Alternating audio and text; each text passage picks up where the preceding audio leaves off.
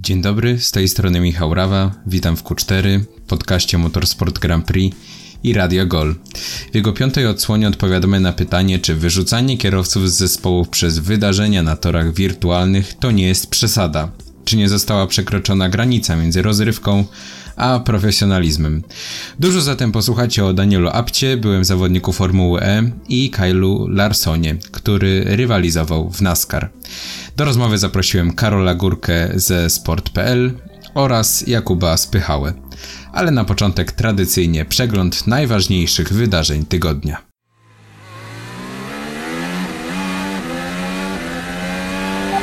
Q4, Q4, jesteś w Q4, brawo. A zaczynamy oczywiście od najważniejszej wiadomości ostatnich 7 dni. Formuła 1 5 lipca powraca do ścigania.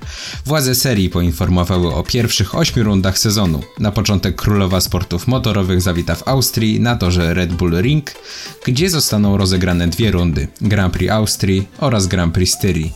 Następnie F1 uda się na węgierski Hungaroring i Wyspy Brytyjskie, gdzie zostaną rozegrane dwie rundy: Grand Prix Wielkiej Brytanii i Grand Prix 70-lecia Formuły 1. Dopełnienie pierwszych ośmiu wyścigów sezonu zobaczymy w Hiszpanii, Belgii oraz Włoszech. Chociaż obecnie spodziewamy się rozpoczęcia sezonu bez fanów na naszych wyścigach, mamy nadzieję, że w nadchodzących miesiącach sytuacja pozwoli nam przywitać ich z powrotem, powiedział Chase Carey, dyrektor generalny Formuły 1. Docelowo w sezonie 2020 odbyć ma się od 15 do 18 wyścigów, których lokalizacja oraz terminy zostaną podane w najbliższych dniach. Pozostajemy przy sprawach kalendarzowych F1, Hockenheim, a może Mugello lub Imola. Jak podaje niemiecki Automoto und Sport, na tych torach możliwe jest rozegranie kolejnych rund w sezonie 2020. Według informacji magazynu najbliżej organizacji wyścigu jest Hockenheim Ring, który był poważną alternatywą dla dwóch brytyjskich rund na Silverstone. Aspiracje do organizacji kolejnego Grand Prix deklaruje Automobil Club d'Italia. W przypadku braku możliwości podwójnego wyścigu na Monzy, Włosi zaproponowali ściganie na Imoli lub Mugello. Te tory dawno jednak nie były w kalendarzu F1. Dużo niejasności pozostawia natomiast nieeuropejska część sezonu. Najczęściej wspomina się o podwójnych rundach w Bahrajnie i Abu Zabi. Gotowość do organizacji wyścigów zgłasza także Brazylia i Meksyk, jednakże sytuacja epidemiczna w tych państwach powoduje wątpić w bezpieczne zorganizowanie rund Mistrzostw Świata na torach w São Paulo i Mexico City. I ostatnia informacja z królowej sportów motorowych. Zespoły nie doszły do porozumienia w sprawie zmiany formatu weekendu wyścigowego. Zakładał on m.in. zastąpienie kwalifikacji wyścigiem sprinterskim z kolejnością startową odwrotną do pozycji zajmowanej przez danego kierowcę w klasyfikacji generalnej. To rozwiązanie miało być sprawdzone podczas podwójnych rund w Austrii oraz Wielkiej Brytanii. Mm, propozycja nie spotkała się jednak z jednomyślnym przyjęciem przez przedstawicieli zespołów, wśród których jednymi z głównych przeciwników był Mercedes oraz Racing Point. W ciągu ostatnich lat rozmawialiśmy o tym, jak wprowadzić zmiany, które będą szanować to, co uczyniło ten sport wspaniałym, ale jednocześnie uatrakcyjniłoby widowisko dla kibiców, powiedział Chase Carey. Do wprowadzenia zmian potrzebna była jednomyślność wszystkich zespołów. Jak zapewnia jednak dyrektor generalny F1, dyskusja nad zmianami w formacie weekendu wyścigowego będzie nadal trwała. Tymczasem ściganie w serii NASCAR Cup Series trwa w najlepsze. W niedzielę odbył się wyścig na torze Bristol Motor Speedway, który wygrał posiadający polskie korzenie Brad Keselowski. To jego druga wygrana w tym sezonie. Drugi na mecie zameldował się Clint Bowyer przed Jimmym Johnsonem. Liderem klasyfikacji generalnej pozostaje Kevin Harvick. Po przerwie spowodowanej pandemią koronawirusa rozegrano już 5 wyścigów NASCAR. W niedzielę zawodnicy serii będą ścigali się na torze w Atlancie. Tym miejscu warto również wspomnieć, że w sobotę opóźnioną inaugurację zaliczy seria IndyCar, którą będzie można śledzić na owalnym torze w Teksasie. Niemiecka seria DTM przedstawiła kalendarz na sezon 2020. Przypominamy, że jednym z zawodników sezonu będzie Robert Kubica w zespole Orlen Team ERT. Szybko jednak okazało się, że włodarze serii muszą przenieść pierwszą zaplanowaną na 12 lipca rundę z toru Norrisring. Na organizację tam wyścigu nie zgodziły się władze Bawarii. Władze serii zaplanowały na ten moment 10 rund zlokalizowanych na 7 torach. W wyniku zmian w harmonogramie z kalendarza wypadły wyścigi na m.in. rosyjskim torze Igora Drive czy szwedzkim Anderstorp. Z powodu trwającej pandemii koronawirusa tegoroczna edycja 24-godzinnego wyścigu motocyklowego w Le Mans odbędzie się bez udziału kibiców. Jest on organizowany w ramach motocyklowych Mistrzostw Świata Wyścigów Długodystansowych. Pierwotnie zaplanowany w dniach 18-19 kwietnia 24 Oyers Motos został przełożony na 5-6 września. Później zdecydowano jednak przenieść rywalizację na torze w Le Mans na 29-30 sierpnia. E, decyzja jest podyktowana oczywiście ryzykiem związanym z pandemią koronawirusa. Pozostajemy przy wyścigach długodystansowych, ale tym razem wirtualnych. 13 czerwca wystartuje sim racingowy 24-godzinny wyścig Le Mans, w którym udział wezmą profesjonalni kierowcy oraz esportowcy. Zespoły będą składały się z dwóch zawodników z torów prawdziwych oraz dwóch z ich wirtualnych odpowiedników. W wyścigu udział weźmie wielu znanych kierowców, m.in. Charles Leclerc, Max Verstappen, Lando Norris, Pierre Gasly, Antonio Giovinazzi czy byli mistrzowie świata Fernando Alonso i Jenson Button.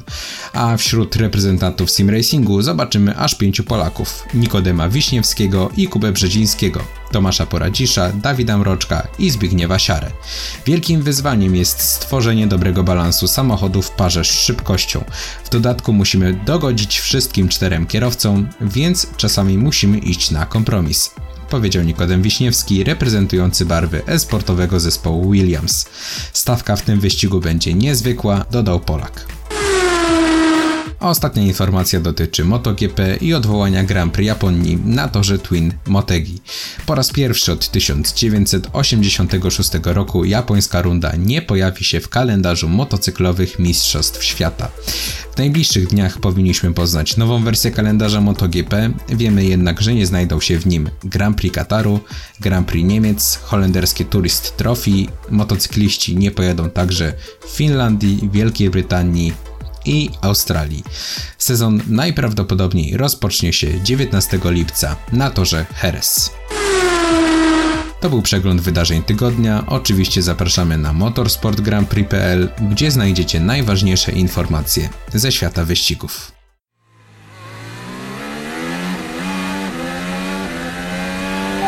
Q4, Q4, jesteś w Q4, brawo.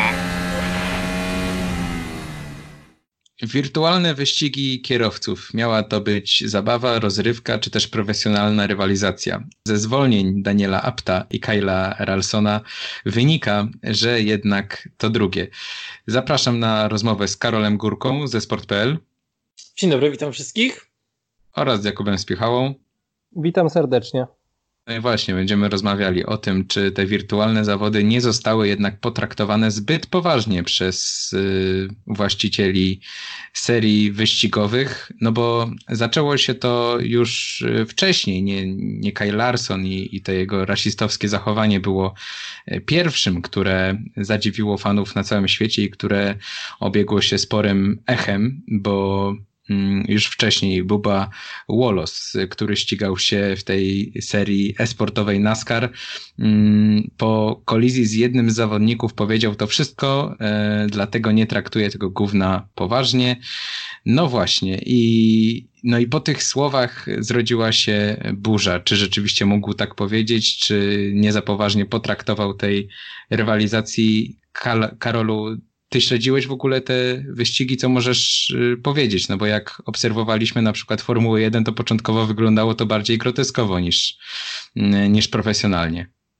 Tak, tylko trzeba, trzeba mieć na uwadze pewną różnicę. To o czym mówisz, że Formuła 1 wyszła z założenia, że organizujemy serię dla, dla kierowców, którzy mają y, jakby zająć czymś czas, który byłby normalnie przeznaczony na Formułę 1 tak żeby fani mieli chociaż na miastkę jakiegoś tam ścigania. Więc to miało bawić, to miało sprawić, że wszyscy pomyślą, o fajna zabawa, fajna luźna atmosfera. Trochę to poszło za daleko, tak sobie to określmy. bo wszyscy pamiętamy pierwszy wyścig yy, w Bahrajnie, jeżeli mi pamięć nie myli. Tak, w Bahrajnie. To wyszło to trochę komicznie, kiedy, kiedy zawodnicy właściwie nie potrafili ze swoich pól startowych yy, ruszyć i dojechać do pierwszego zakrętu.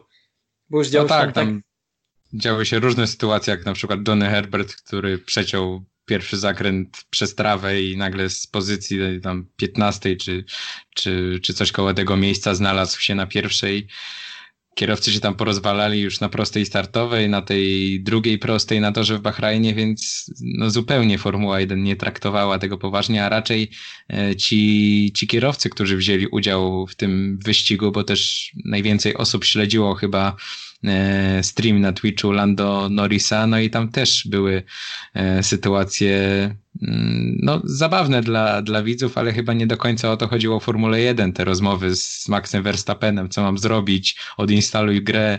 No nie była to najlepsza promocja tego wirtualnego ścigania.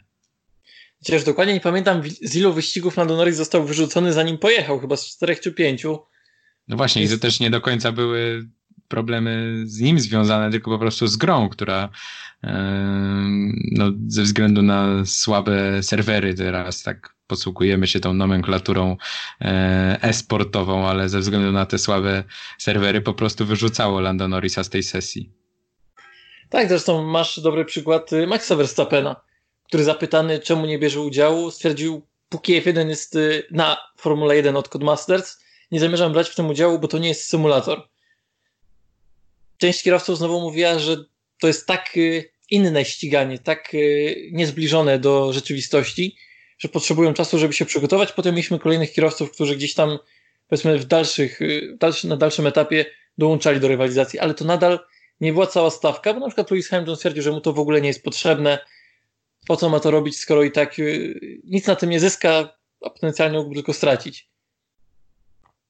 No właśnie tak samo Robert Kubica, który w zasadzie przerzucił się na inny sport, zaczął się ścigać w wyścigach kolarskich, w wirtualnych wyścigach kolarskich, więc w ogóle e, mam wrażenie, że jego i starszą część kierowców nie obchodzi w ogóle ściganie się w wirtualnych wyścigach Formuły 1. E, natomiast e, chciałem tutaj odnieść się do tego, dlaczego Formuła 1 na początku nie, nie potraktowała poważnie tych, tej serii, tych e, wyścigów, a zaczęła traktować poważnie. E, wydaje mi się, że główny głos tutaj mieli sponsorzy. E, początkowa zabawa, przerodziła się w poważną rywalizację, kiedy sponsorzy, którzy wykładają naprawdę grube pieniądze na zespoły, zorientowali się, że to jest dodatkowa mm, okazja do promocji ich, ich marki, ich znaków E, ich, e, czy, czy loga każdego z nich. W związku z tym wydaje mi się, że również mogli wymóc na, na zespołach e, poważniejsze potraktowanie wyścigów. No tak, zacząłem tutaj o, o NASCAR i to jest seria, która właśnie w przeciwieństwie do Formuły 1 podeszła do tego bardzo poważnie. I też kierowcy od początku, właściwie cała obecna stawka NASCAR E, ścigała się w tych wirtualnych wyścigach, udało się kierowców przyciągnąć. Nie podpisywano z nimi dodatkowych kontraktów. To, to jakby było w ramach e, mm, tych umów sponsorskich, tak, tak naprawdę. Jakieś promowanie marki, chyba pod to możemy podciągnąć te, te działania. No i przydarzył się incydent z Kylem Larsonem, który miał jakieś problemy z grą, z mikrofonem chyba tam konkretnie, nie mógł y, jakoś być dobrze słyszany na, y, w trakcie tej transmisji, przełączył się na inną grę i tam nazwał jednego z zawodników czarnuchem. Rozpętała się wielka burza, no bo to już nie dotyczyło tylko tego incydentu związanego ze ściganiem, ale tutaj już y, no, wydarzyło się coś y, obyczajowego, jeśli tak to y, możemy nazwać. No i Larson został wyrzucony ze swojego zespołu Chip Janassi Racing w NASCAR, a 8 lat ścigał się w tej serii i to był chyba taki pierwszy dzwonek, że no, że tutaj jednak coś może się kierowcom złego stać. Za chwilę przejdziemy do, do tej sytuacji z aptem, Karol, ale, ale tutaj już był taki pierwszy sygnał, że nie tylko chodzi o jakąś zabawę, ale że to tu, tutaj także można sobie narobić jakiś szkód. Tylko mm, masz rację, tylko trzeba zwrócić mm, uwagę na pewien fakt. Używając tego konkretnego słowa, Larson wyciągnął, wyciągnął tak naprawdę jedno z najpoważniejszych dział, jeżeli chodzi o, o język, tak? Bo no tak, no widzimy, co się teraz dzieje w Stanach. W serii NASCAR ścigają się przede wszystkim Amerykanie, żeby nie powiedzieć, że tylko Amerykanie. Mm, I tam użycie tego słowa to jest absolutnie naj, największa obelga, jaką można skierować przeciwko komuś. Więc to, że rozpętała się taka burza, już pomijając kwestie polityczne, które dzieją się obecnie, bo to powiedzmy, nie powinniśmy tego łączyć, bo to nie miało aż takiego wpływu, żeby powiedzieć, że nie miało żadnego wpływu. Ale akurat w Stanach to musiało wywołać ogromną burzę. Nawet nie wiem, czy nie potencjalnie większą niż to, co do nas y, tak naprawdę dotarło. To, że został wyrzucony, to, że wszyscy sponsorzy zerwali z nim y, kontrakty, to, że teraz gdzieś próbuje się go wcisnąć w jedną z mniejszych serii, żeby jednak nie pozbawić go z tego powodu pieniędzy do życia, chyba tak to należy wręcz określić, mm, no to nadal trochę to poszło za daleko, trochę zbyt poważnie mm, podszedł do, do incydentu, który wydarzył się w trakcie rywalizacji, a używanie takich słów y, publicznie w trakcie transmisji, którą ogląda przynajmniej kilka tysięcy osób, to zdecydowanie grube nadużycie, i absolutnie nie dziwię się wszystkim, że postanowili tak y, jasno postawić granicę, że my z taką osobą współpracować nie chcemy.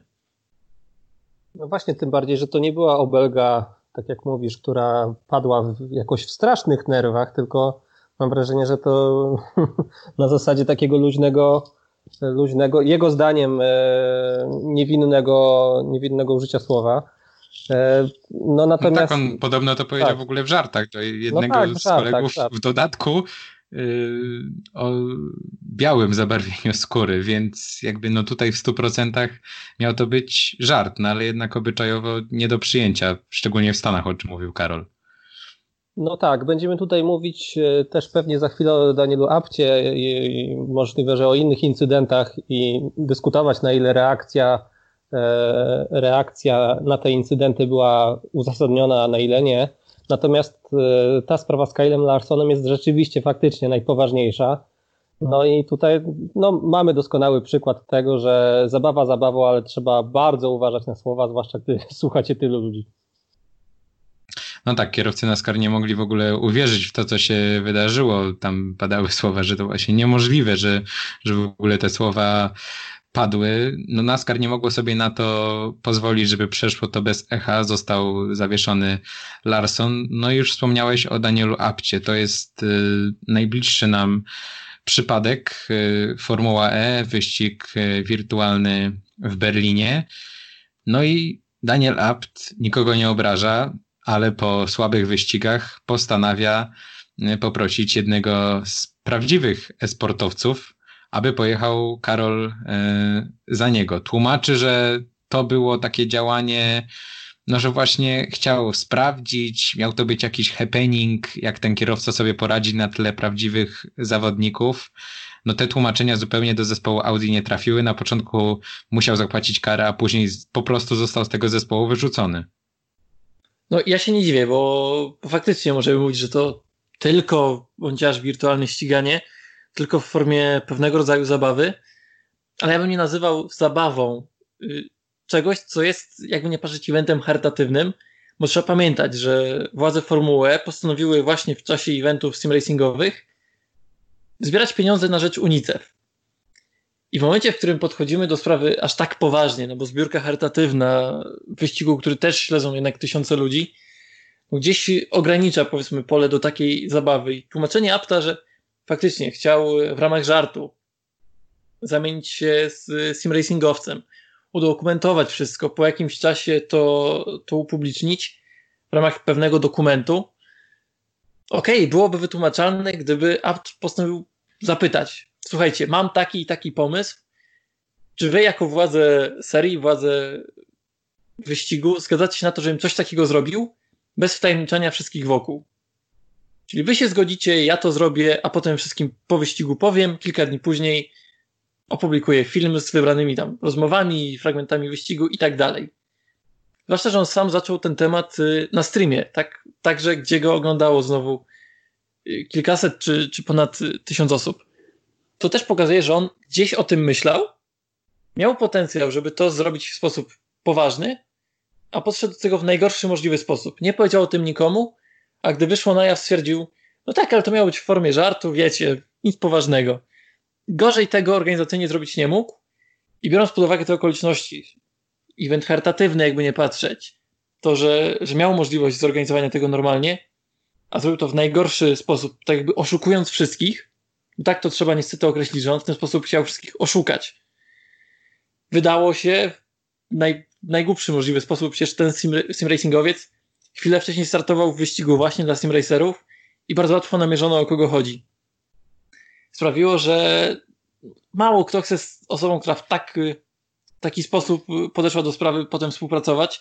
Podobnie zresztą jak z Larsonem. Także sponsorzy szybko zerwali współpracę. Audi postanowiło podjąć, nie wiem czy jedyną słuszną decyzję, ale na pewno decyzję w pełni uzasadnioną. No proszę Kuba, tak. tak, e, podjęli decyzję w pełni uzasadnioną, tym bardziej, że e, znaczy odnosząc się do tego, co, e, co mówicie, to faktycznie słowa apta brzmią bardziej jako mm, bardziej jak jakieś oświadczenie przygotowane przez PR-owców. Trochę trudno mi jest w nie uwierzyć, no ale no okej, okay, zakładam, że być może, być może to jest prawda. Faktycznie chciał zrobić jakiegoś pranka. Nie wiem, nie wiem w sumie po co, nie wiem co to miało wnosić, no ale załóżmy, że tak było. E, natomiast e, nie wiem, czy wiecie, kto jest przymierzany do miejsca w Audi e, zamiast Daniela Apta. Wyczytałem, że jest to René Rast, który pożegnał się niedawno z DTM-em. To tak w ramach dygresji. No tutaj, czyli ktoś na tym skorzysta, tylko teraz, no właśnie, Apt tłumaczył się, że celem tych wyścigów jest zabawianie kibiców w domu, że on tutaj właśnie chciał no, podjąć taką rolę w 100% rozrywkową dla, e, dla widzów.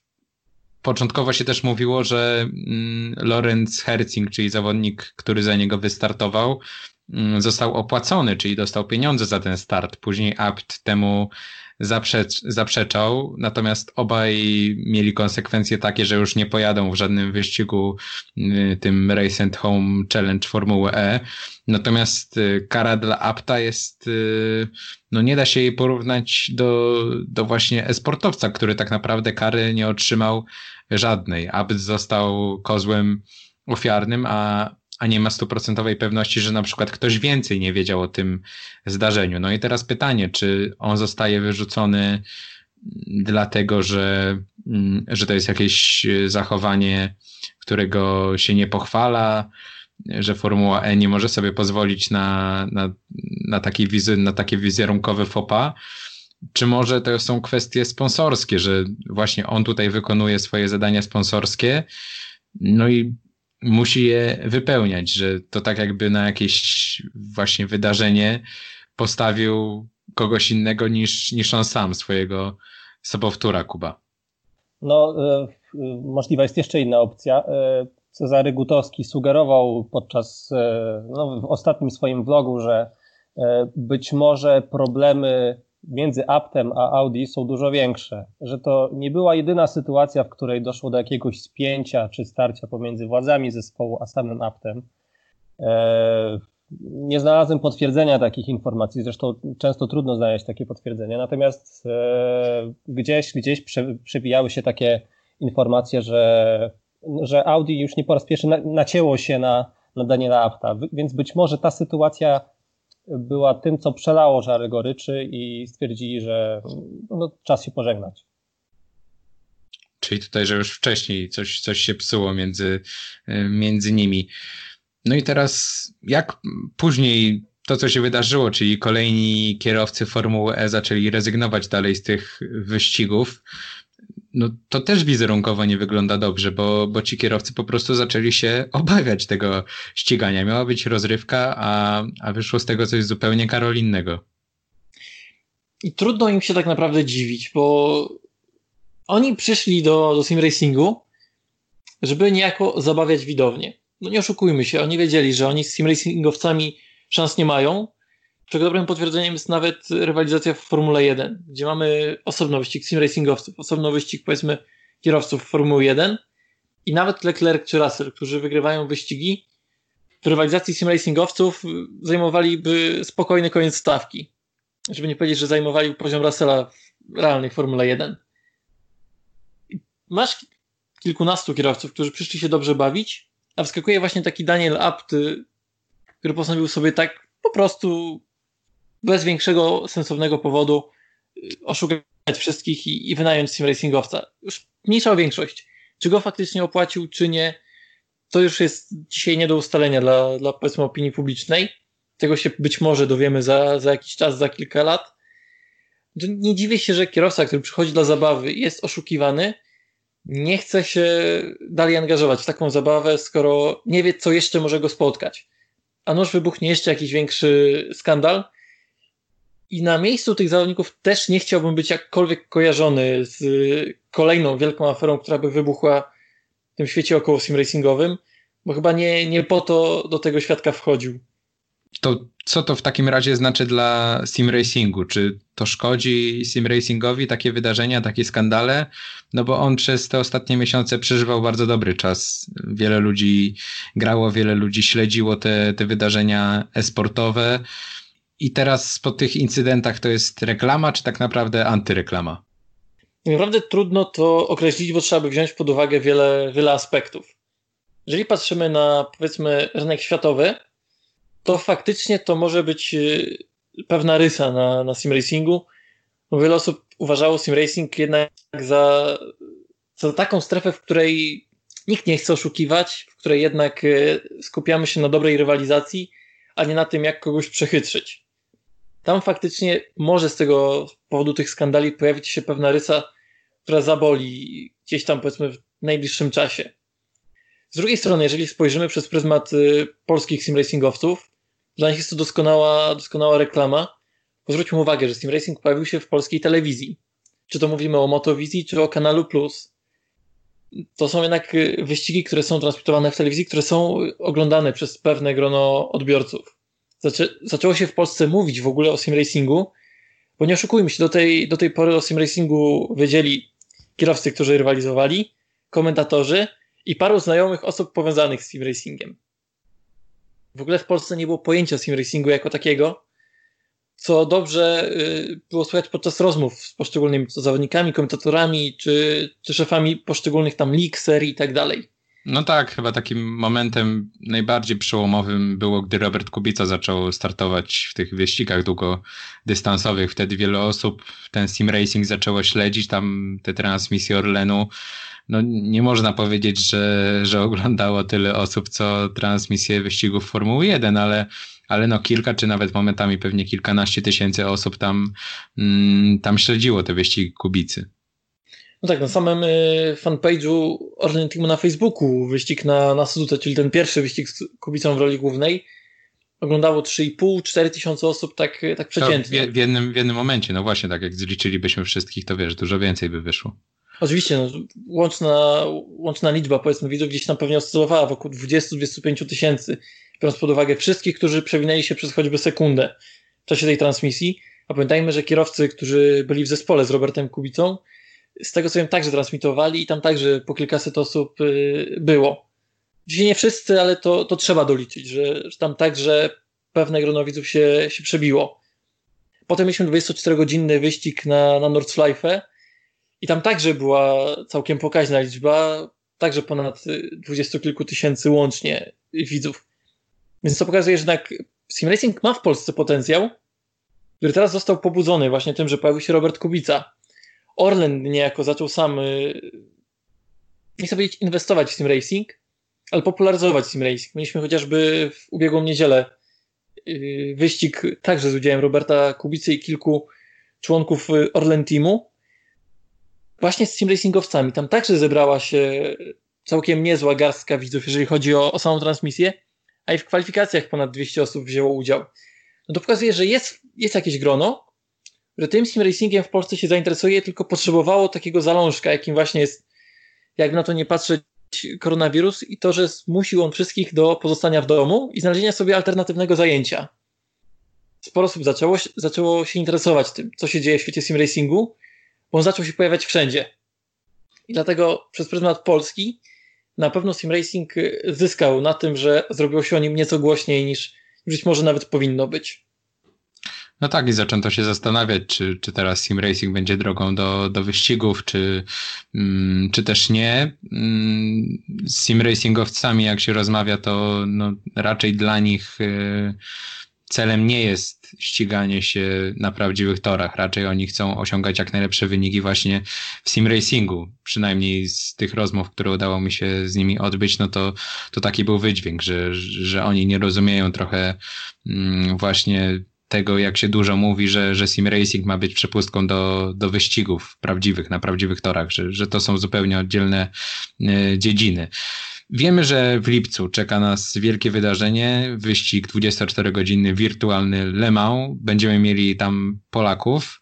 No i to jest y, kolejny, mm, kolejne wydarzenie sim racingowe, które będzie na pewno bardzo głośne. E, jest bardzo ciekawy też format tego ścigania Kuba, ponieważ będziemy mieli dwóch zawodników, e, którzy ścigają się w realistycznych seriach wyścigowych i dwóch zawodników, którzy ścigają się w seriach esportowych. Ciekawe połączenie i myślę, że jest to bardzo interesujące też dla tych widzów, którzy jeszcze do tego sim racingu się nie przekonali. E, oczywiście jest to dosyć, jest to bardzo, bardzo ciekawe połączenie. E, zwłaszcza na tym może skorzystać Sim Racing, tak jak tutaj mówiliście. E, no, sam jestem ciekaw, jak, jak kierowcy wyścigowi albo kierowcy kojarzeni wcześniej z innymi seriami wyścigowymi poradzą sobie w tym bezpośrednim starciu z sim, sim racingowcami, z esportowcami. Z tego, co wiem także od Was, to mm, kierowcy rzeczywiście kierowcy jeżdżący w realu e, już podpytują dosyć mocno e, swoich e, sim racingowych partnerów zespołu. No tak, tam z tego co, co wiem, to trwają już y, treningi od jakiegoś czasu, już zanim zostały w ogóle te zespoły e, ogłoszone, między innymi z Kubą Brzezińskim, z, który jeździ dla Williamsa. Rozmawiałem i, i mówił, że już te m, mm, treningi trwają od jakiegoś czasu, że wygląda to obiecująco. Także Karol, czeka nas bardzo ciekawa rywalizacja. Masz zamiar śledzić? Wiem, że sam też ostatnio wyścigami długodystansowymi się zajmujesz. Tak, zdarzyło mi się trochę, trochę pościgać, także nie w tym, ale także po 24 godziny wyścig Le Mans tydzień później na nieco innej platformie. Ale faktycznie y, format tej rywalizacji sprawia, że gdzieś y, warto się chyba zainteresować, żeby zobaczyć jak tacy kierowcy, chociażby jak Nelson Baton, Fernando Alonso, Rubens Barrichello, y, kilku innych kierowców dawniej gdzieś ścigających się w Formule 1, Jean-Éric Verni, czy obecni Pierre Gasly, Max Verstappen, Lando Norris, którzy przecież na co dzień mają kontakt z team racingiem, poradzą sobie w tej rywalizacji, gdzie, gdzie powiedzmy sobie szczerze, sporo osób zwróci uwagę na, na ich poczynania, bo WEC, tak, mistrzostwa właśnie wyścigów endurance, Długo, mhm.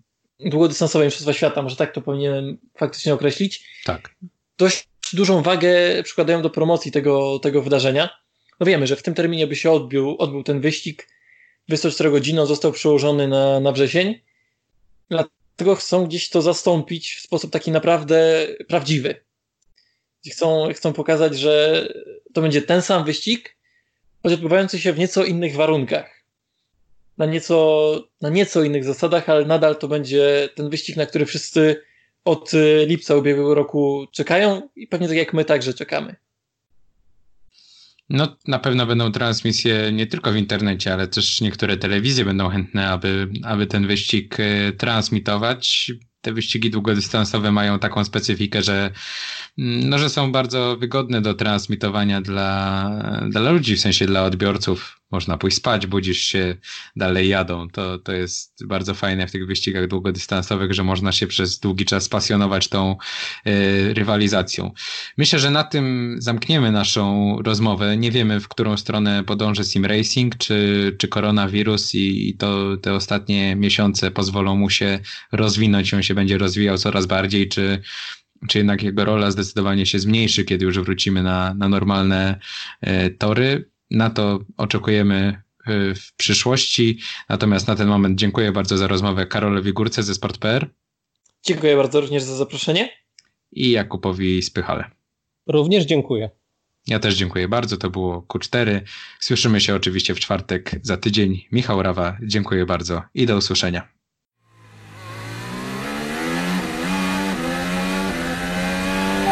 Q4, Q4, jesteś w Q4, brawo.